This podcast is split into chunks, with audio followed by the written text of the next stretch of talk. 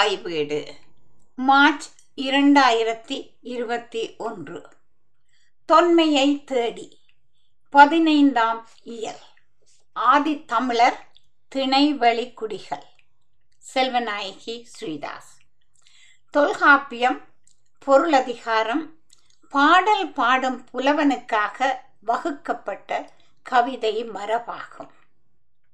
தொல்காப்பிய பொருளதிகார நூற்பாக்களையே முன்னிறுத்தி அந்நூற்பாக்களில் பயின்று வரும் கவிதை மரபுகளிலிருந்து அக்கால சமூகம், அரச உருவாக்கத்தின் அடிப்படை, அதன் வளர்ச்சி, அரச விரிவாக்கம் முதலாகிய தகவல்களை பிரித்தெடுத்து ஆதித்தமிழர் திணை வழி குடிகள், திணை வழியாகவே அரசு தென்னாட்டில் உருவாகி இருக்கிறது, விரிவாகி இருக்கிறது என்பதை நிறுவுவது இவ் ஆய்வின் கருதுகோளாகும். சென்ற இதழிலே கிறிஸ்துக்கு முற்பட்ட மூன்றாம் நூற்றாண்டில் வட இந்தியாவை ஆண்ட அசோக சக்கரவர்த்தி தன் ஆட்சி காலத்தில் அசோகன் ஆணைகள் எனப்படும் அரச கட்டளைகளை கல்வெட்டுக்கள் மூலமாக வெளியிட்டிருந்தான்.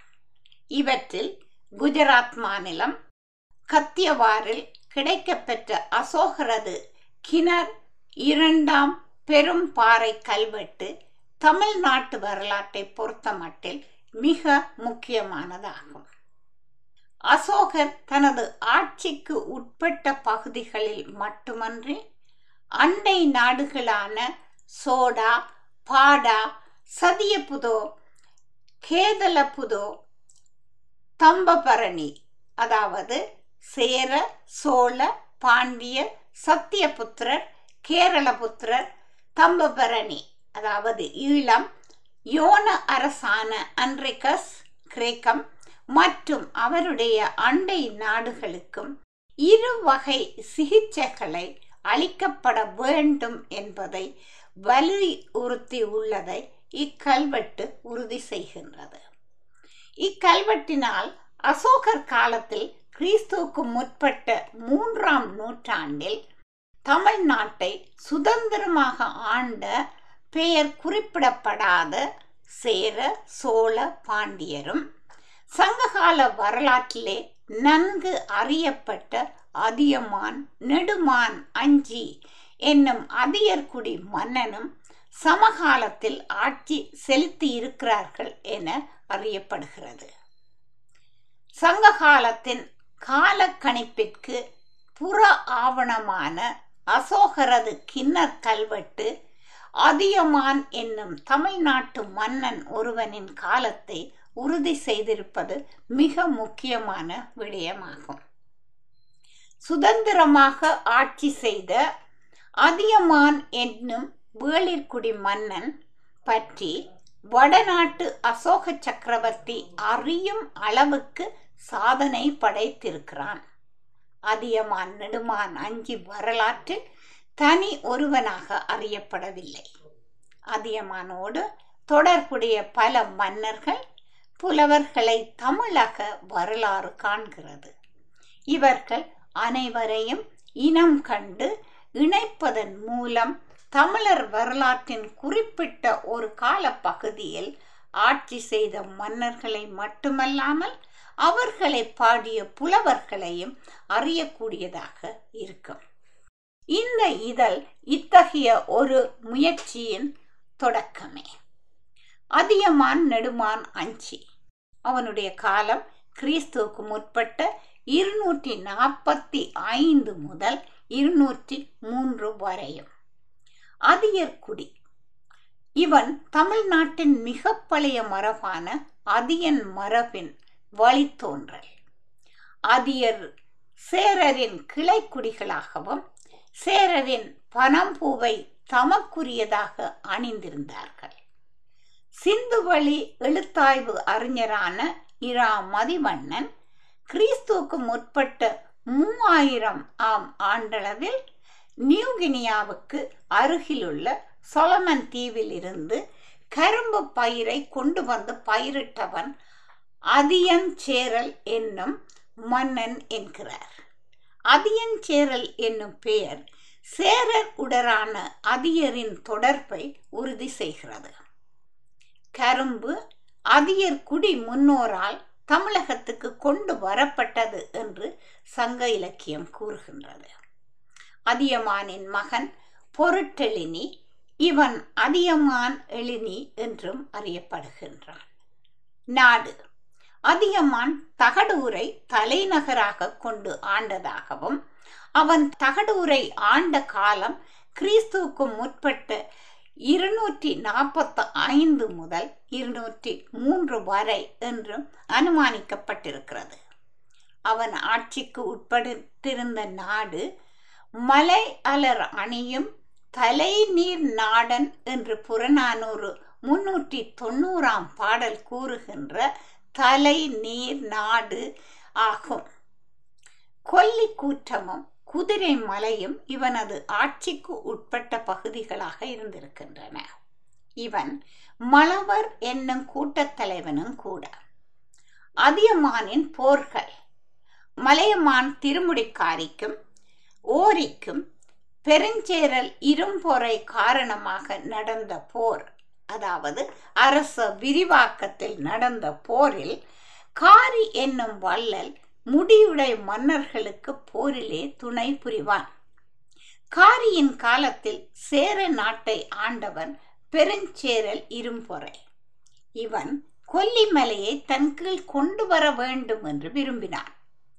கொல்லிமலையின் ஒரு பகுதியை ஓரி என்பவன் ஆண்டு வந்தான். சேரன் அவன் மேல் போர் தொடுக்க எண்ணி காரியை தன் படைக்கு துணையாக அழைத்தான்.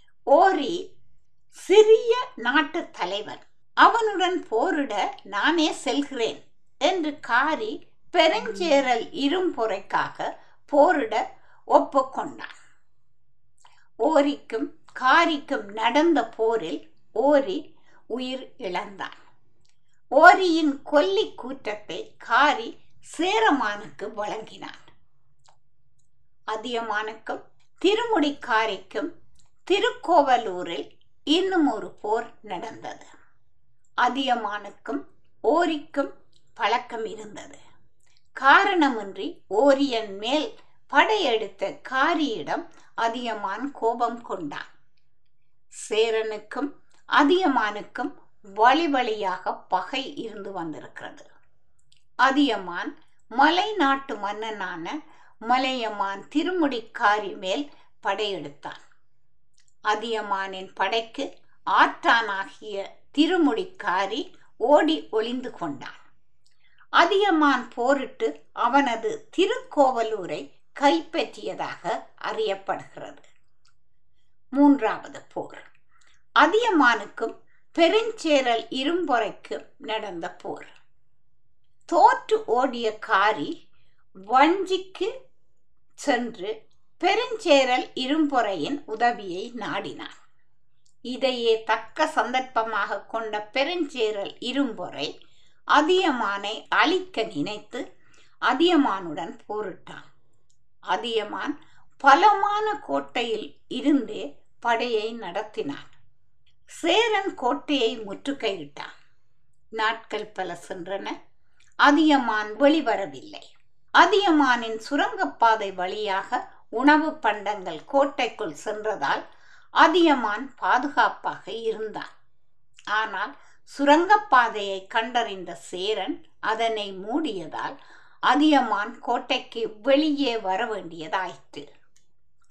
பல நாட்கள் தொடர்ந்து நடந்த போரில் அதியமான் வீரமரணம் அடைந்தான். சோழ மன்னனும் பாண்டிய மன்னனும் அதியமானுக்கு ஆதரவாக போரிட்டு இறந்தார்கள். இப்போரை நேரில் கண்டோர் பாடியதாக கூறப்படும் நூல் தகடூர் யாத்திரையாகும். இலக்கிய சான்றுகள் மட்டும் அல்லாமல் அதியமான் பற்றிய தகவலை தாங்கி வரும் கல்வெட்டு சான்றும் உண்டு.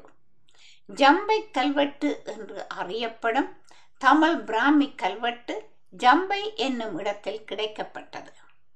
ஜம்பை திருக்கோவலூருக்கு அண்மையில் உள்ளது. சமண முனிவருக்கு அதியமான் கற்படுக்கைகள் வெட்டி கொடுத்தது பற்றி இக்கல்வெட்டு கூறுகிறது. சதிய புதோ அதியம் நெடு மாந்தரம் அஞ்சி என்று இம்மன்னனின் பெயர் இக்கல்வெட்டிலே தெளிவாக காணப்படுகிறது. இது கிறிஸ்துவுக்கு முற்பட்ட மூன்றாம் நூற்றாண்டு முதல் கிறிஸ்துவுக்கு பிற்பட்ட இரண்டாம் நூற்றாண்டு வரையான காலப்பகுதியைச் சேர்ந்தது என்று அறியப்படுகிறது. பிறருக்காக அதியமான் நடாத்திய போர். தலையாலம் காணத்து போரிலே சேனை தலைவனாக அதியமான் போரிட்டான் என்றும் கூறப்படுகிறது. சோழன் இராச சூயம்பேட்ட பெருநல் கிள்ளி, சேரன் மாந்தரம் சேரல் இரும்பொறை, பொதிகை பகுதியை ஆண்ட திதியன், எழினி, எருமையூரன், இருங்கோவேள், பொருணன் ஆகிய குறுநில மன்னர்கள் ஒன்றாக கூடி பாண்டியன் மீது போர் தொடுத்தனர். தலையாலம் காணம் என்னும் இடத்தில் பெரும் போர் நடந்தது. வரலாற்று புகழ்மிக்க இப்போரிலே நெடுஞ்செழியன் அனைவரையும் வென்றான் என்பது குறிப்பிடத்தக்கது. தலையாலம் காணத்து போர் சங்ககால வரலாற்றிலே நடந்த மிகப்பெரிய போர்களில் குறிப்பிடத்தக்க போர் ஒன்றாகும். இப்பெருவெற்றி காரணமாக இம்மன்னன் தலையாலம் காணத்து செருவென்ற பாண்டியன் என்று வரலாற்றில் அறியப்படுகிறான்.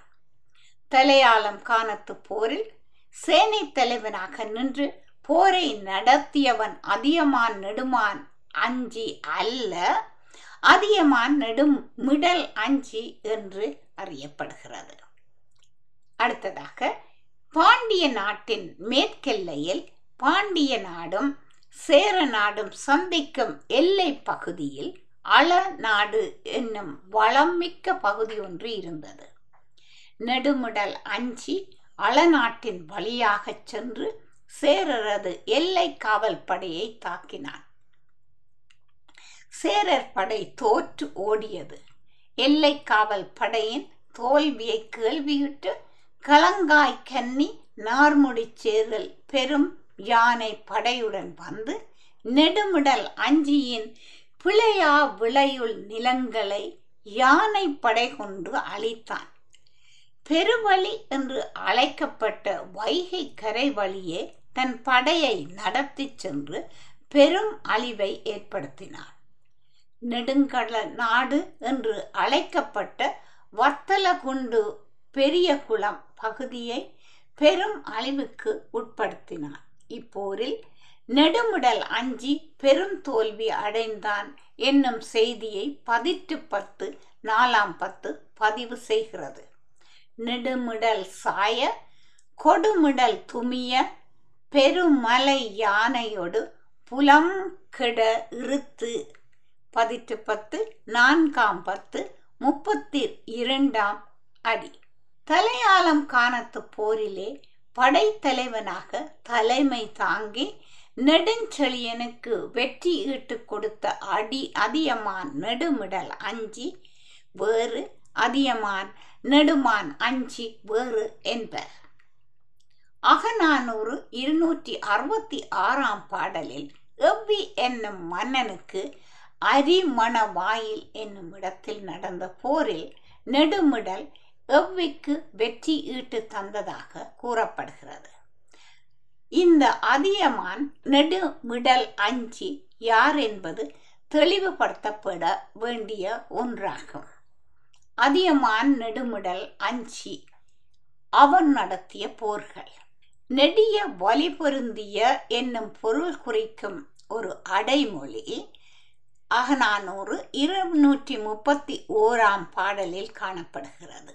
இவன் அதிகன் என்றும் இலக்கியங்களில் குறிப்பிடப்படுகின்றான். பசும்பூண் பூண் பாண்டியன் என்னும் மன்னனின் சேனை தலைவனாக இருந்தவன். பசும்பூண் பாண்டியன் சேரன் செங்குட்டுவனுடைய தமையனான களங்காய்க்கண்ணி நார்முடிச் சேரலின் காலத்தில் இருந்த பாண்டியன். மேலும் பாண்டிய நாட்டின் அரியணை கைப்பற்றவே பசும்பூண் பாண்டியனும் தலையாலம் காணத்து செலுவலில் செழியனும் போர் புரிந்ததாக பசும்பூண் பாண்டியனும் தலையாலம் காணத்து செழிய செழியனும் ஒருவனே என நிறுவுவாரும் உளர். மயிலை சீனி வேங்கடசாமி அவர்கள் இவ்வாறு இருவரையும் ஒருவராக கொள்கின்றனர். அதாவது பசும்பூண் பாண்டியனும் தலையாலங்கானத்து செழியனும் ஒருவர் என்ற கருத்தை மயிலை சீனி வேங்கடசாமி அவர்கள் குறிப்பிடுகிறார்கள். நெடுமிடலை பற்றிய தகவல்கள் சங்க நூல்களான பதிற்று பத்து குறுந்தொகை குறுந்தொகை பாடல்களில் காணப்படுகின்றன. பதிற்று பத்தில் நான்காம் பத்தை பாடிய புலவர் காப்பியாற்று காப்பியனார். அவர் சேர மன்னனை புகழ்ந்து பாடும் போது இம்மன்னனையும் பாடியிருக்கிறார். நெடுமிடல் சாய கொடுமுடல் துமிய பெருமலை யானையோடு புலங்கெட இருத்து என்னும் பதிற்று பத்து நாலாம் பத்து முப்பத்தி இரண்டாவது பாடல் மூலமாக இது தெளிவாகிறது. இதன்படி களங்காய்க்கண்ணி நார்முடிச் சேரல் என்னும் சேர மன்னனுடன் நடந்த போரில் நெடுமிடல் தோற்றது தெரிய வருகிறது. பசும்பூன் பாண்டியன் என்னும் பாண்டிய மன்னனின் நண்பனான நெடுமிடல் பாண்டியனுக்கு சார்பாகவே சேர மன்னனுடன் போரிட்டதாக கூறப்படுகிறது. இரண்டாவதாக பாண்டி நாட்டின் உள் பிரிவுகளாகிய பாரியின் பரம்பு நாட்டுக்கு வடக்கே கோநாடு என்று ஒரு நாடு இருந்தது. அங்கு மக்கள் தலைவனாக பெருஞ்சேரல் என்னும் ஒருவர் அறியப்படுகிறார். அவருக்கு கோநாட்டு மன்னனான எவ்விக்கும் கருத்து வேறுபாடு மிகுந்தது. ஆவுடையார் கோயில் பகுதியில் இருந்த மிளலை நாடு எவ்வியினுடையது.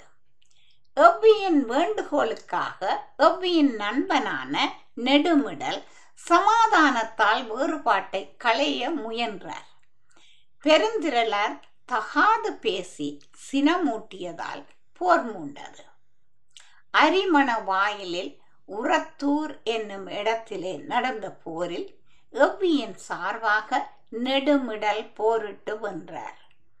பரணர் பாடல் அகநானூறு இருநூற்றி அறுபத்தாறு. இந்த பாடலிலே இந்த செய்தி கூறப்படுகிறது. அதியமான் நெடுமிடல் அஞ்சி என்பவன் அதியமான் நெடுமான் அஞ்சியின் முன்னோன் என்று கொள்வது பொருத்தமாக இருக்கும். அதியமான் நெடுமிடல் அஞ்சி தொடர்பாக அறியப்பட்டவர்கள் சமகால மன்னர்கள். முதலாவது களங்காய்க்கண்ணி நார்முடிச் சேரல், இரண்டாவது பசும்பூண் பாண்டியன். இவர் காலத்து புலவர்கள் காப்பியாற்று காப்பியனர், பரணர். பிற சமகாலத்தவர்கள் திதியன், எழினி, எருமையூரன், இருங்கோவல், பொருணன். தலையாலம் காணத்து போரிலே போரை நடாத்தியவர்கள் நன்னன், பெருஞ்சேரல், எவ்வி, மிஞ்சிலி மிஜிலியின் சமகாலத்தவர் ஆன ஆய், எயினன், ஆகுதை இவர்கள் சமகாலத்தவர்களாக அறியப்படுகிறார்கள். அதியமான் நெடுமிடல் அஞ்சி தொடர்பாக அறியப்பட்டவர்கள் பதினைந்து பேர். மன்னர்களும் புலவர்களுமாக பதினைந்து பேர் அக்காலத்தவர்களாக அறியப்படுகிறார்கள். அதியமான் நெடுமான் அஞ்சி வரலாற்றில் அறியலாகும் மன்னர்கள் தொண்டைமான், மலையமான் திருமுடிக்காரி, ஓரி. சேரனுக்காக மலையமான் ஓரியிடம் போரிட்டார். எவ்வி, இரா இராசசூயம் வேட்ட பெருநற்கிள்ளி, சேரமான் பெருஞ்சேரல் இரும்பொறை, சோழன் பாண்டியன், அதியமான் அதியமான் பொருட்டு எழினி முதலிய ஆறு பேர் அதியமானோடு அறியப்பட்டார்கள். அதியமானின் வரலாற்றால் அறியலாகும் புலவர்கள் புற மன்னர்கள் ஔவையார், பரணர், கபிலர். ஔவையாரால் பாடப்பட்டோர் நாஞ்சில் வள்ளுவன், வெள்ளி வீதியார், பரணர், சேரமான் மாரி வெண்கோ, சோழன் இராசசூயம் வீட்ட பெருநற்கிள்ளி, பாண்டியன் கானப்பேரையில் தந்த உக்கிர பெருவழுதி. நாஞ்சில் வள்ளுவனை பாடியவர்கள் மருதன் இளநாகனார், கருவூர் கதப்பிள்ளை. மருதன் இளநாகனார், பிட்டங்கொற்றன், பிட்டங்கொற்றன் கதப்பிள்ளை இவனை பாடிய வள்ளல்கள் கருவூர் கதப்பிள்ளை, சாத்தனார், சேரமான் கோதை, பொய்கையார். இந்த அடிப்படையில் தான் இவ்வாய்வு எடுத்து செல்லப்படுகிறது. அதியமான் நெடுமான் அஞ்சி, அதியமான் நெடுமிடல் அஞ்சி ஆகிய இரு வேளிர் மன்னர்களையும் அவர்களுடன் தொடர்புடையவர்களாக அறியப்பட்ட பிற மன்னர்களையும் புலவர்களையும் கண்டோம். அடுத்து இவர்களுடன் தொடர்புடையவனாக அறியப்பட்ட தலையாளம் காணத்து செருவென்ற பாண்டியன் நெடுஞ்செழியன் பற்றி அறிவது பொருத்தமாக இருக்கும். தலையாளம் காணத்து செருவென்ற பாண்டியன் பசும்பூண் பாண்டியனும் தலையாளங்கானத்து செருவென்ற பாண்டியனும் இவனது பிறப்பு பற்றிய கதை ஒன்று நம்பத்தக்கதாக இல்லை. ஒல்லையூர் தந்த பூதப்பாண்டியன் இளமையிலே இறந்ததாலும் அவரது மனைவி கோப்பெரும் பெண்டு உடன்கட்டை ஏறியதும் புறநானூறு பாடல் வழி அறியலாகும் பொருளாகும். புறநானூற்று பாடல்களில் இவர்களுக்கு குழந்தை இருந்ததாக கூறப்படவில்லை. இளவயதில் ஒல்லையூர் தந்த பூதப்பாண்டியன் இறந்த காரணம் கொண்டு இவ்வாறு ஊகிக்கப்பட்டிருக்க வேண்டும். இந்த ஊகத்திற்கு வலுவான சான்று அறியப்படவில்லை. பசும்பூண் பாண்டியன் என்னும் சங்க இலக்கியங்களால் அறியப்படும் பாண்டிய மன்னனும் தலையாலங்கானத்து செருவென்ற பாண்டியனும் ஒருவரா என்று அறிஞர்களிடையே கருத்து வேறுபாடு உண்டு. நக்கீரர், பரணர், மதுரை ஈழத்து பூதந்தேவனார், மதுரை கணைக்காயர் முதலிய புலவர்கள் பசும்பூண் பாண்டியனை பாடியுள்ளார்கள். பசும்பூண் பாண்டியன் பற்றி தொல்காப்பிய பொருளதிகார களவியலில் நச்சினார்கினியர் நூற்பா பதினொன்று பசும்பூண் வழுதி என்னும் பெயர் குறிப்பிடப்பட்டுள்ளது. பசும்பூண் பாண்டியனும் காணப்பேர் கடந்த உக்கிர பெருவழுதியும் ஒருவராக இருக்கலாம் என்ற ஒரு கருத்தும் உண்டு. பசும்பூண் பாண்டியனின் சமகாலத்தவர்களாக சேரன் செங்குட்டுவனின் தமையன் களங்காய்க்கண்ணி நார்முடித்தலை சேரனும், தகடூரை ஆண்ட நெடுமிடலும், துளுநாட்டை ஆண்ட நன்னனும் வாழ்ந்திருக்கிறார்கள் என்று அறியப்படுகிறது. பசும்பூண் பாண்டியன் காலத்தில் தான் வாகை பறந்தலை போர் நடந்திருக்க வேண்டும்.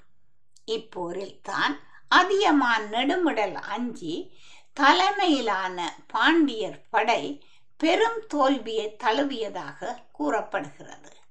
பசும்பூண் பாண்டியன் தலையாலங்கானத்து செருவென்ற பாண்டியன் நெடுஞ்செழியனும் ஒருவரே என்று கூறும் மயிலை சீனி வேங்கடசாமியர் கருத்துக்கு மாறாக பசும்பூண் பாண்டியன் தலையாலங்கானத்து செருவென்ற பாண்டியன் நெடுஞ்செழியனுக்கு முன்னர் அரசு கட்டில் ஏறியவனாக இருக்கலாம் என்று கொள்வது மிக பொருத்தமாக இருக்கும். பாண்டியன் நெடுஞ்செழியன் பாண்டியன் வரலாற்றில் சிறப்புற பேசப்படும் மன்னர்களுள் இவனும் ஒருவன். இவனது இயற்பெயர் செழியன். இவன் நெடுந்தேர் கைவன் செழியன், கடும் பகட்டு யானை நெடுந்தேர் செழியன் என்றெல்லாம் புலவர்களால் பாடப்பட்டுள்ளான். மிக இளமை காலத்தில் அரசு கட்டில் ஏறியவன். பத்து பாட்டில் மாங்குடி மருதனாரால் பாடப்பட்ட மதுரை காஞ்சி, மதுரை கணக்காயர் மகனார் நக்கீரரால் பாடப்பட்ட நெடுலர் வாடை ஆகிய இரு இலக்கியங்களுக்கும் இவனே பாட்டுடை தலைவனாக கருதப்படுகிறான். பாண்டியன் நெடுஞ்செழியன் மதுரை காஞ்சிக்கும் நெடுநல் வாடைக்கும் பாட்டுடை தலைவனாக கருதப்படுகிறான். குறிஞ்சிப்பாட்டு பாண்டிய மன்னனுக்கு உலக நிலையாமையை எடுத்து கூற அறவழிப்படுத்துவதற்காக பாடப்பட்டதாக கூறப்பட்டாலும் இவனது முன்னோர்கள் பெருமையையும் சங்ககாலத்து மதுரையையும் அறிந்து கொள்வதற்கு அரிய ஆவணமாக இந்நூல் அமைந்திருக்கிறது. முல்லைப்பாட்டு இவன் மேல் பாடப்பட்டதற்கு போதிய சான்றுகள் இல்லை. தலைவன் பெயர் நூலில் எங்கும் குறிப்பிடப்படவில்லை. தலையாலங்கானத்து போர். தலையாலம் கானம் திருவாரூர் மாவட்டத்தில் உள்ள ஒரு ஊர். இப்போரில் பாண்டியனுடன் போரிட்ட மன்னரில் சேர மன்னன் யார் என்பதில் சில இடர்பாடுகள் உள. நெடுஞ்சேரலாதன், நார்முடிச் சேரல், அந்துவஞ்சேரல், மாந்தரஞ்சேரல், பெருஞ்சேரல், இளஞ்சேரல் என்று பல மன்னர் சேரர் என்னும் பெயரால் அறியப்படுகிறார்கள். இவர்களில் யானை கட்சே மாந்தரம் சேரல் இரும்பொறை என்னும் மன்னனே தலையாலங்கானத்து போரில் பாண்டியனிடம் சிறைப்பட்டான் என்று அறியப்படுகிறது.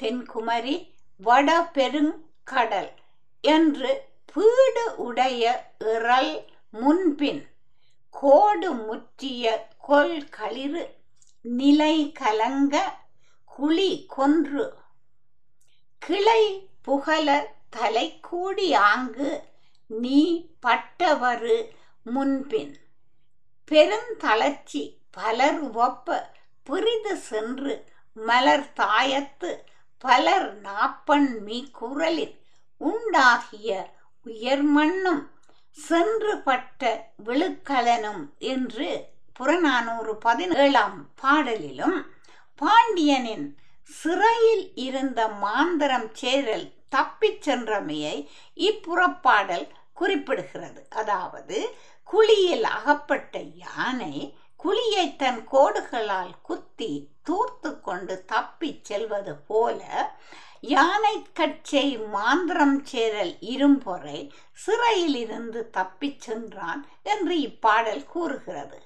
தொடர்ந்து அதே பாடலில் குடவர் கோவே சேரர் மரபை காத்தவனே தொண்டியர் தலைவா என்றும் குறுங்கோழியூர் கிழார் குறிப்பிட்டப்பட்டுள்ளமை இவனே தலையாலங்கானத்தில் செழியனுடன் பொருதவன் என்று கொள்ள இடமளிக்கின்றது. பாண்டியன் நெடுஞ்செழியன் சேரன் யானை கட்சி மாந்திரம் சேரல் இரும்பொறை சோழன் கிள்ளிவளவன் ஆகிய முடியுடை வேந்தர்களையும் சேரன் யானை கட்சி மாந்திரன் சேரல் இரும்பொறை சோழன் கிள்ளிவளவன் ஆகிய முடியுடை வேந்தர்களையும் திதியன், எழினி, எருமையூரன், இருங்கோ, வேண்மான், பொருணன் ஆகிய ஐந்து வேளிர்களையும் தலையாலம் காலம் என்னும் ஊரிலே நடைபெற்ற போரில் தோற்கடித்தான் என்பதை சங்கத்தமிழ் இலக்கியங்கள் தெளிவாக காட்டுகின்றன. பாண்டியன் நெடுஞ்செழியனை குறுங்கோழியூர் கிழார், குட புலவியனார், கல்லாடனார், மாங்குடி கிழார், இடைக்குன்றூர் கிழார் முதலிய பல புலவர்கள் பாடியுள்ளார்கள். இந்த போரினுடைய பின்னணி. பாண்டியன் நெடுஞ்செழியன் பால்மணம் மாறாத சிறுவனாக இருந்த காலத்திலேயே எதிரிகளை எதிர்கொண்டு போரை நடாத்தி செல்ல வேண்டி வந்தது.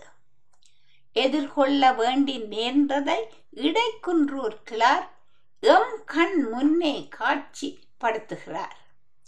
கிண்கிணி கலைந்த கால் ஒன்கழல் தொட்டு கிண்கிணி கலைந்த கால் ஒன்கழல் தொட்டு குடுமி கலைந்த நுதல் வேம்பின் ஒன் தளிர் நெடுங்கொடி உளிஞ்சை பவரோடு மிளைந்து நெடுங்கொடி உளிஞ்சை பவரோடு மிளைந்து குறுந்தொடி கழித்த கை சாபம் பற்றி குறுந்தொடி கழித்த கை சாபம் பற்றி நெடுந்தேர் கொடிஞ்சி பொலிய நின்றோன் யார்கொள் வாழ்க அவன் கண்ணி தார் பூண்டு தாலி களைந்து அன்றும் இலனே பால் விட்டு ஐனியும் இன்று ஐன்றன்னே என்று கூறும் புறப்பாடல் எழுபத்தி நான்காவது காலில் கிண்கிணியும் தலையில் குடுமியும் கையில் சிறு வளையும் மார்பிலே ஐம்படை தாலியும் அணிந்து பாலுண்ணும் சிறுவன்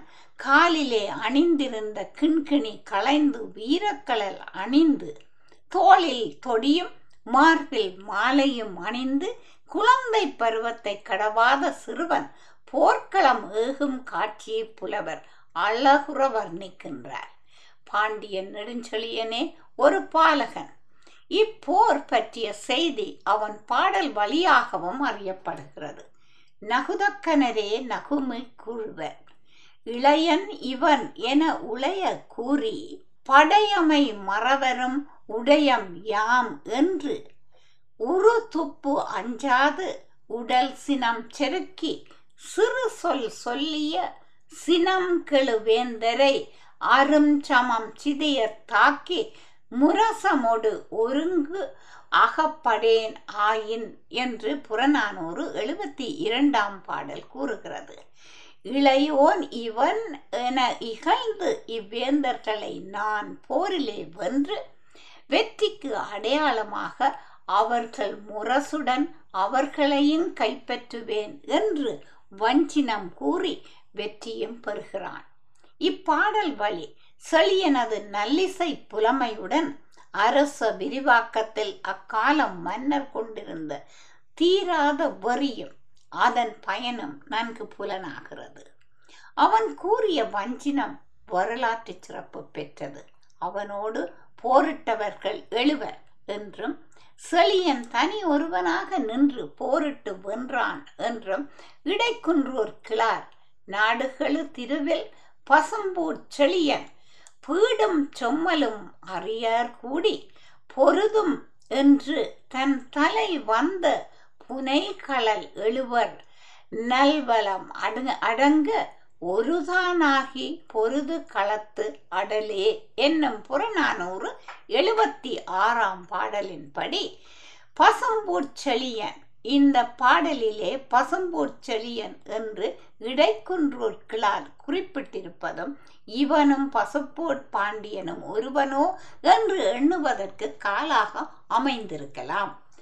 இடைக்குன்றூர் கிழார் நான்கு பாடல்களிலும் இதை குறிப்பிட்ட தகவல்கள் ஆவன. ஒன்று, செழியன் இளையவன். இரண்டு, எழுவருடன் போரிட்டான். மூன்று, அவன் தனியாக போரிட்டு வென்றான். நான்கு, புலவர் தலையாலங்கானத்து போரை நேரே கண்டு பாடியிருக்கின்றார். தலைவியின் அழகை அழகிய ஊருக்கு ஒப்பிடுவது சங்ககால அகத்திணை பாடல் மரபாகும். இம்மரபில்தான் அகத்திணை பாடல்களில் மன்னர்களின் அழகிய நகர்கள் முதலிய வரலாற்று செய்திகள் உவமையாக இடம்பெற்றிருக்கின்றன.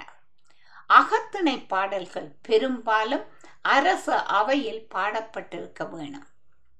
வரலாற்று செய்திகளை தன் பாடல்களில் எடுத்து வருவதில் முன்னிலை வகிப்பவர் பரணர்.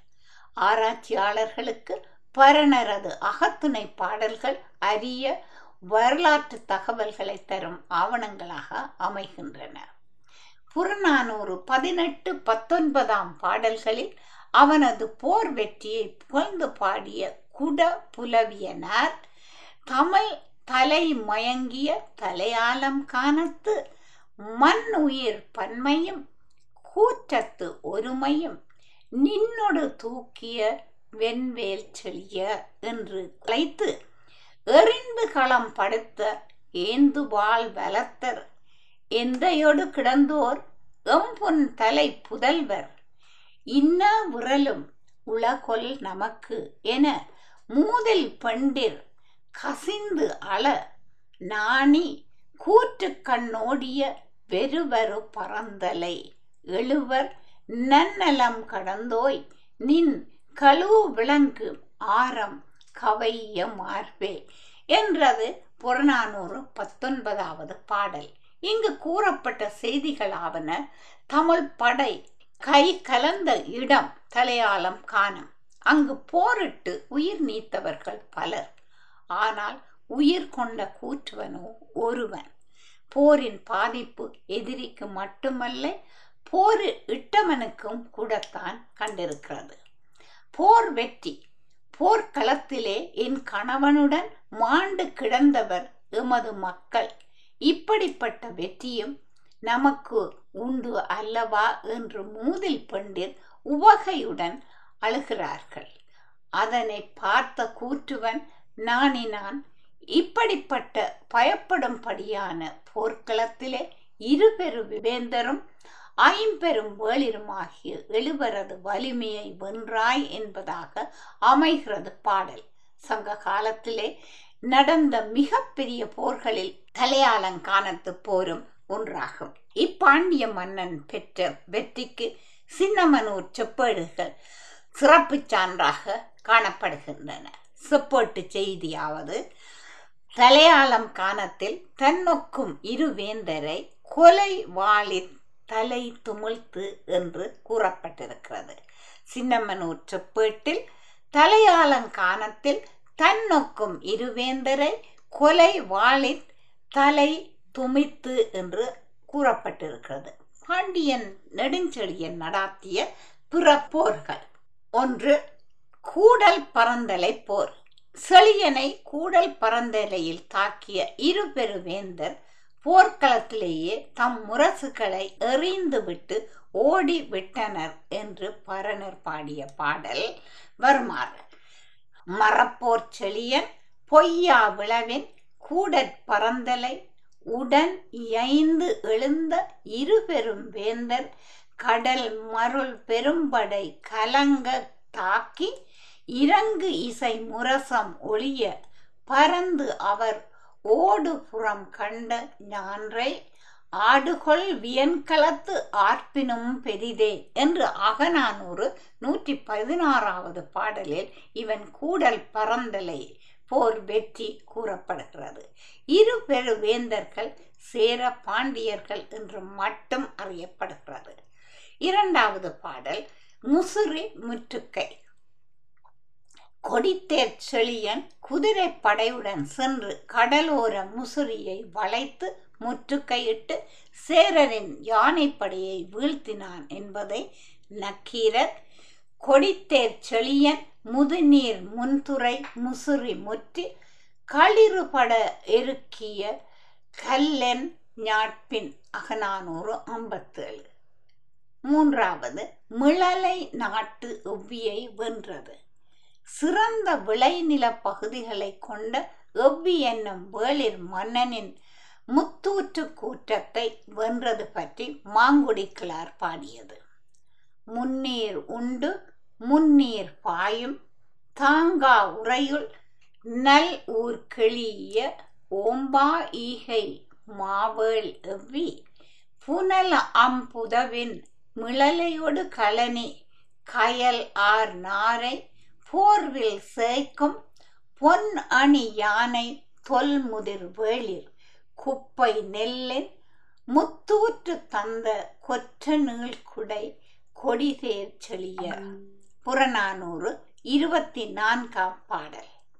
நான்காவது ஆய் குலத்தவரின் கீழிருந்த குற்றாலத்தை வென்றான் என்பதை மாங்குடி மருதனார் மதுரை காஞ்சியிலே குறிப்பிடுகிறார்.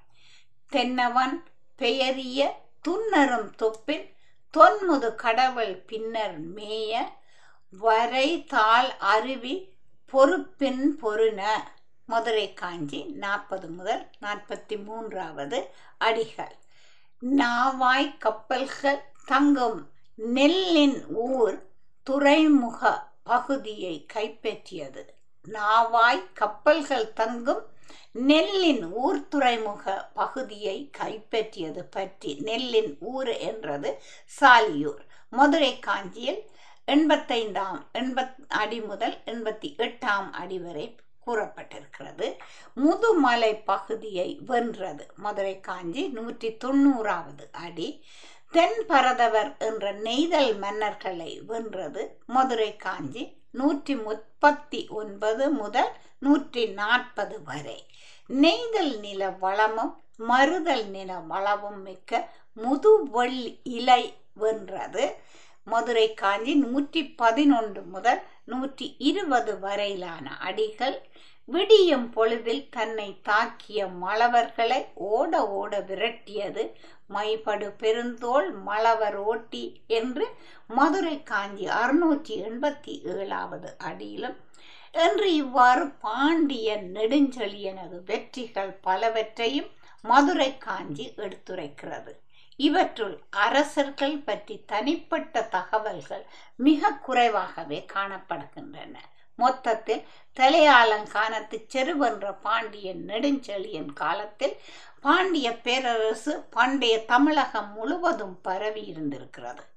கொற்கை அதாவது சிறுபான் ஆற்றுப்படை அறுபத்தைந்தாவது அடியில், கூடல் நற்றிணை இருநூற்றி தொண்ணூற்றி எட்டு அடி, மாடமூதூர் அகநானூறு முன்னூற்றி முப்பத்தைந்தாவது அடி, நெடியோன் குன்றம் அகம் நூற்றி நாற்பத்தி ஒன்பது, முதுவெள்ளில் மதுரை காஞ்சி நூற்றி பதினேழு முதல் நூற்றி பத்தொன்பது அடிகள் வரை, பெருங்குளம் நற்றிணை முன்னூற்றி நாற்பது, அல்லூர் அகன் நாற்பத்தாறு, சிறுமலை அகநானூறு நாற்பத்தேழு, பொதியில் அகநானூறு நூற்றி முப்பத்தேழு முதலிய பகுதிகளை குறிப்பிடலாம்.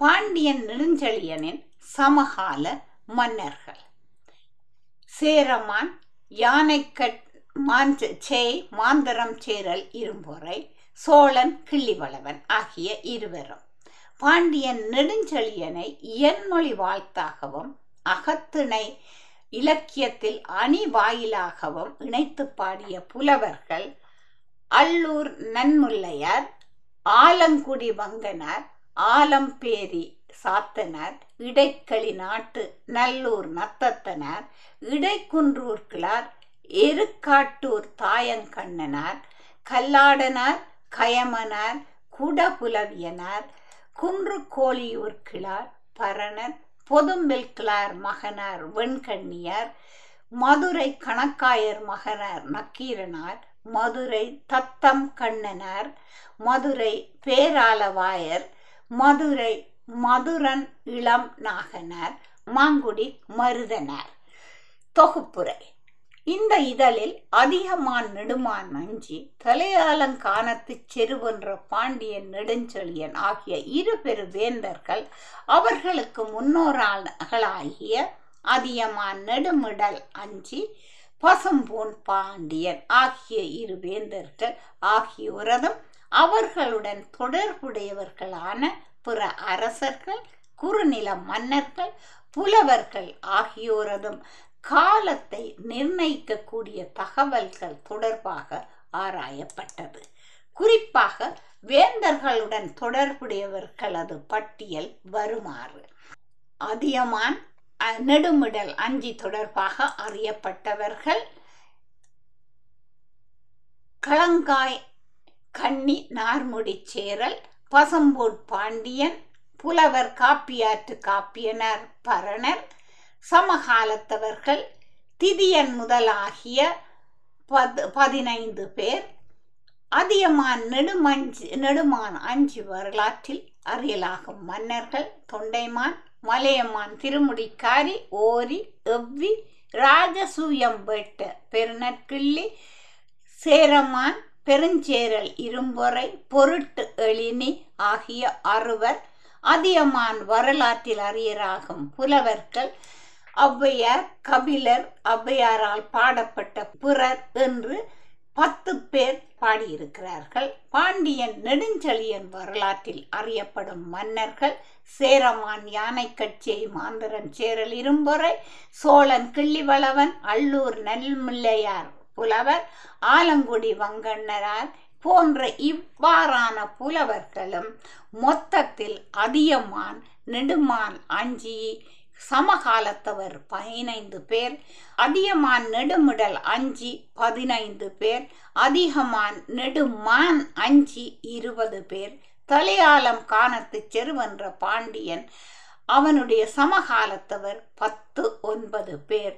மொத்தம் ஐம்பத்தி நான்கு அரசர்களும் புலவர்களும் இவ் இரு வேந்தர்களுடன் தொடர்பு உடையவர்களாக அறியப்படுகிறார்கள். தொடரும்.